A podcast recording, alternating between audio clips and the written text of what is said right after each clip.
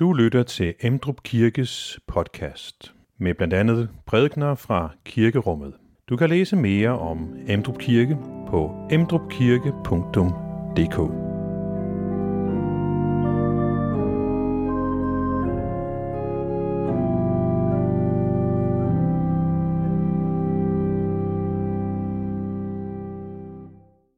I dag er vi øh, nået til den dag i kirkeåret, som man også kan kalde for en slags påskedag. Og det tænker I måske påsken, den plejer at ligge i foråret. Det gør den. Men vi har en dag her i efteråret, hvor vi bliver mindet om påsken. Og derfor, hvis I kigger på salmerne, vil det også afspejle, det er nogle af de samme salmer, vi kunne finde på at synge en, en påskedag. I dag skal vi nemlig høre om, da Jesus vækker enkens søn. Vi ser på billedet, så er det, at Jesus kommer med sit følge og møder et andet følge. Jesus kommer med, med glæde. De går ud af byen med sorg. Men det laver Jesus om på.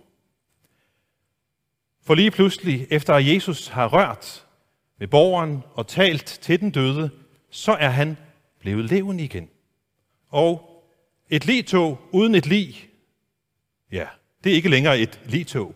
Så er det en jublende skare, en stor jublende skare over Jesu opstandelseskraft.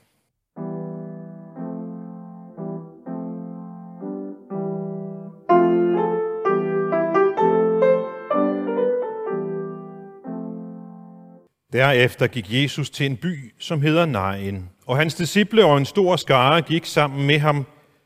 Men da han nærmede sig byporten, se, der blev der båret en død ud, som var sin mors eneste søn, og hun var enke.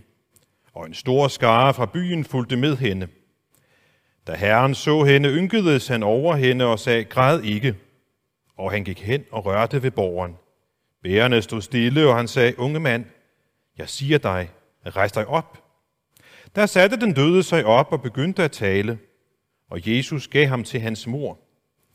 Alle blev fyldt af frygt og priste Gud og sagde, en stor profet er fremstået i blandt os, og Gud har besøgt sit folk. Og det ord om ham nåede ud over hele Judæa og i hele omegnen. Amen.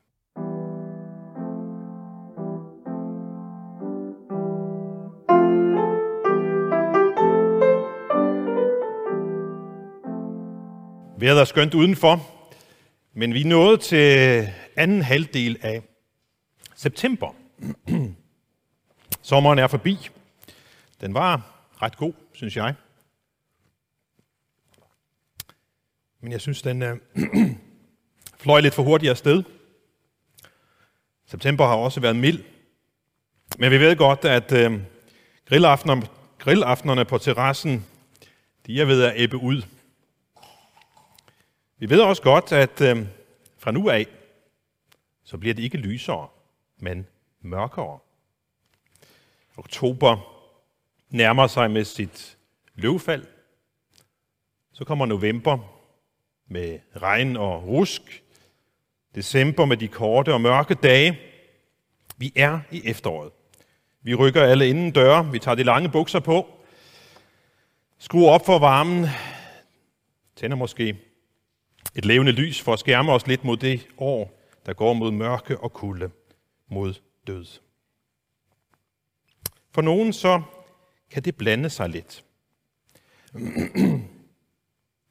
det bliver mørkt, så kan mørket snige sig lidt ind, så det ikke bare er mørkt udenfor, men også indenfor.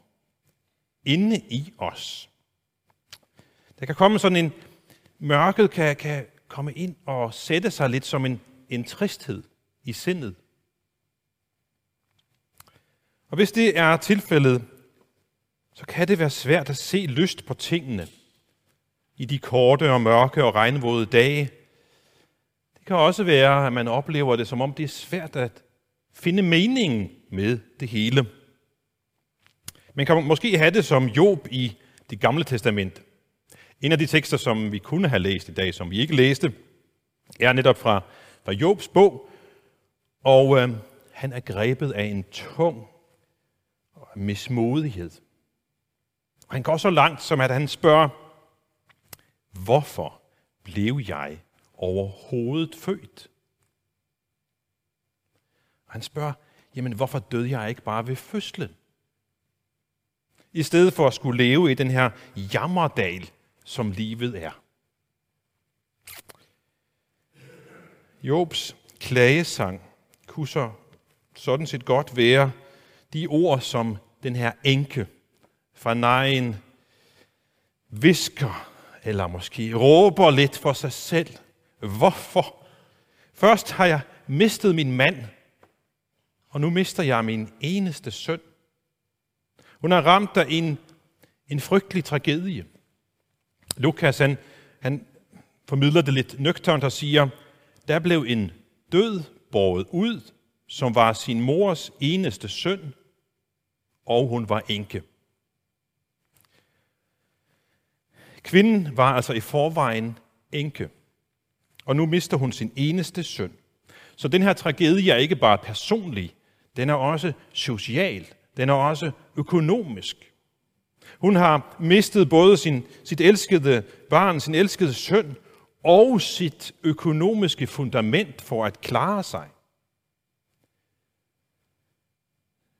Vi skal huske på, at der var ikke et veludviklet velfærdssamfund på det tidspunkt. Det var børnene, der skulle tage sig af forældrene. Og når hendes mand er død, som skulle sørge for hende, så var det sønnens ansvar. Og nu dør han også. Så hun står uden sikkerhedsnet overhovedet. Og derudover så er slægtens fortsættelse ret afsluttet ved, at sønnen er død. Så jeg tror, at den her enke, hun, hun kan have, hvis hun ikke allerede har gjort det, så kan hun have råbt sin, sin klagesang ud, ligesom Job. Hvorfor blev jeg overhovedet født? Hvorfor rammer alt det her mig? Og den samme følelse, tror jeg, at skaren, som følges med hende, er, er fyldt af. Så der er den her skare, der kommer ud med fortvivlelse, sorg og deres kultur er, at den sorg, den skjuler man ikke bare med, bag nogle tårer, men man råber den ud, og man giver øh, tårerne frit løb og sætter lyd på. Så der er en, en gråd og en klagen og en jamren og en råben på vej ud af byen. Men på vej ind er der et andet følge. Og det er præget af en helt anden stemning. Jesus med den store skare, der følges med ham. Og nu nærmer de her to grupper sig hinanden. Den sørgende, jamrende, klagende gruppe og den glade gruppe, der følges med Jesus. Den her knuste, sørgende enke, der, de grupper, den mennesker, der følges med hende og har gjort sig erfaringer af dødens barske realitet i, i vores liv. Og så har vi Jesus, som kommer med sine disciple. Han er Guds ord til stede i verden. Og vi har hørt, at i mødet med ham, så bliver blinde seende, og lamme kan gå, og spedalske bliver rene osv. Og de nærmer sig hinanden. Dødens magt mød livets magt. Og nu står de der, ansigt til ansigt. Hvilken af de to magter løber af med sejren? Vi hører, at Jesus han, han, han får øje på enken. Han ynkes med hende, står der. Og de ord, der anvendes netop om det at ynke, det kan også betyde noget i retning af, at man virkelig får ondt i maven. Og, og sådan er det jo også med, med de følelser. Altså vi kan få ondt i maven over, når, når vi oplever noget. Det er som om følelserne sætter sig i maveregionen. Det tror jeg, vi alle sammen kender. Og det er noget af det, som nok også oplever, som Jesus oplever. Så han føler med hende. Men der stopper den. Han deltager ikke ligesom de andre i sorgen og klagen over det her dødsfald. Han gør noget helt andet. Han siger overraskende til hende, græd ikke. Græd ikke, kvinde. Og så gør han noget måske endnu mere overraskende. Han går over til, til borgeren. Og vi skal huske på, som der også er illustreret på det her billede, vi kan se, at det går ikke ud med en kiste med låg. Det går ud med en åben borger, hvor den døde ligger på. Han rører ved borgeren. Og bærerne de bliver så overrasket, at de, de stopper op. Og Jesus gør noget virkelig upassende. Og han gør også noget, der gør ham rituelt uren ifølge Moseloven.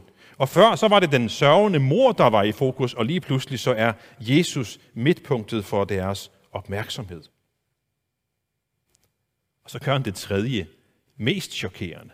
Han begynder at tale til den døde, som om han bare lå og sov.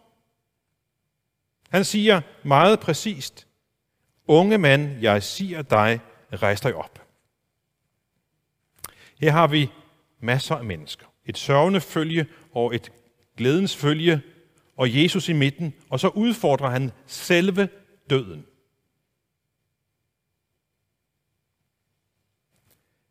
Og det virker.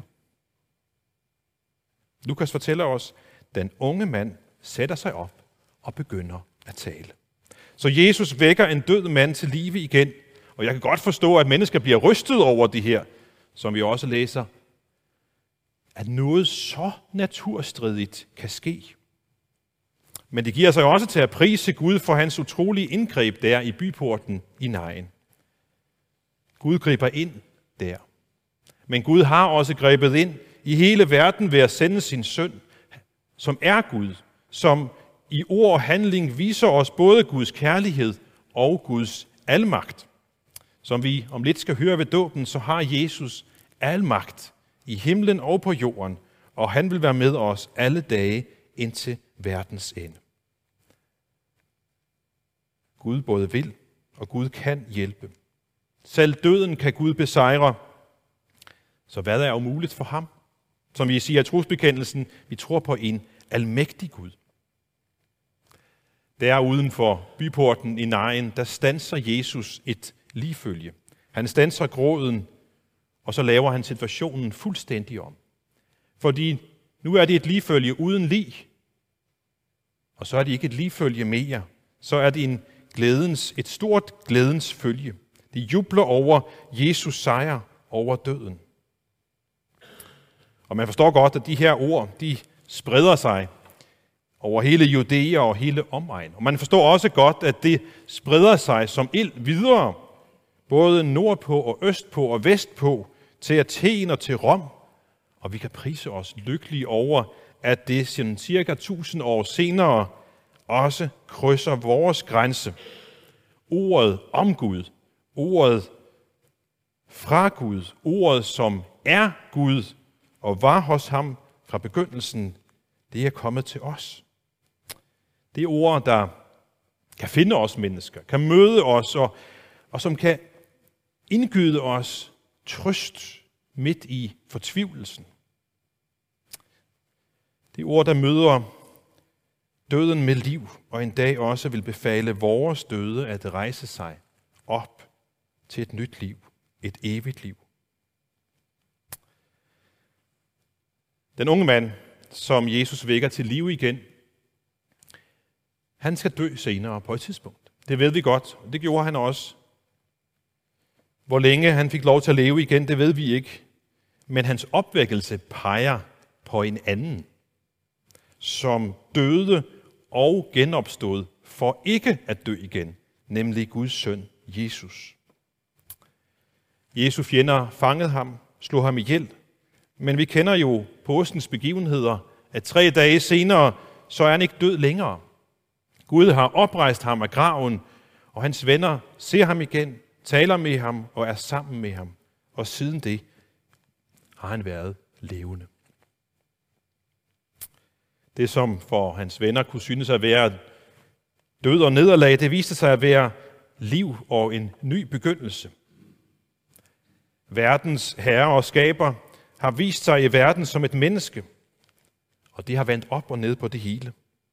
Og det betyder også, at den yderste virkelighed ikke længere er død og lidelse, men glæde og liv. For der, hvor Jesus er, er liv og glæde.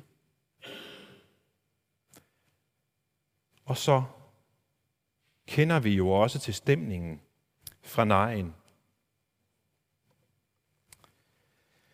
Den store afmagt og sorg, der kan ramme, og også når vi måske går ud af kirken med kisten imellem os, over kirkegården, over mod graven. Vi sænker den ned i graven, og bagefter så står vi og kigger ned i graven, og vi kan intet gøre. Livet er slut, og døden har revet vores kære fra os, og vi står der med savnet og sorgen. Jesus kommer ikke forbi på vores kirkegård, som han gjorde dengang, uden for nejen. Men vi tror alligevel på, at døden aldrig skal få det sidste ord. For Jesus har selv sagt, jeg er opstandelsen og livet. Han har lovet, at den, som tror på ham, skal leve, om han end dør. For Gud er vores død kun som en søvn. Han kan vække os, når han vil. Vi tror på kødets opstandelse og det evige liv. Vi tror, at Jesus en dag skal komme igen for at opvække os fra de døde. Der skal han kalde os op af graven og føre os hjem til sin himmelske far, hvor vi skal få del i det evige livs herlighed og glæde. Så selvom døden stadig ikke er til at komme udenom, så tror vi, at Gud en dag vil fri os fra dødens magt. Og den sandhed giver os et levende håb her i livet. Og lad os vende tilbage til efteråret, som vi startede.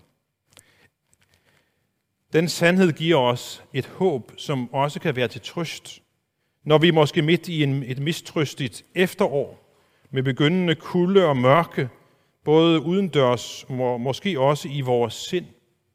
Når vi midt i denne mistrøstighed får lov til at høre dette budskab om Jesu opvækkelse af enkens søn, så er det et løfte til os om, at der findes trøst, der findes håb i mørket, fordi Kristus har overvundet døden.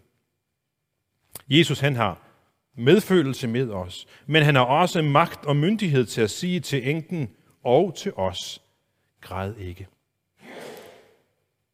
Døden findes, og når den går på hugst iblandt vores kære, så står vi afmægtige og med hænderne lavet langs siden og kan græde, men vi har ikke magt til at afværge den. Kun i mødet med Jesus, i mødet med Guds ord, som blev kød og tog bolig blandt os, kan det laves om. Det kan vendes. Der kan alting vendes. Kun der er, at døden besejret, så natten kan blive til morgen, og døden kan rejse sig. De døde kan rejse sig og efterlade graven tom. Han kan meningsfuldt sige til os, græd ikke.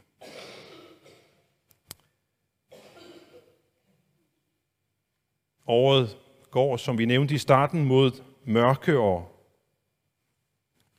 mod død, kan vi sige. Og det gør vi også.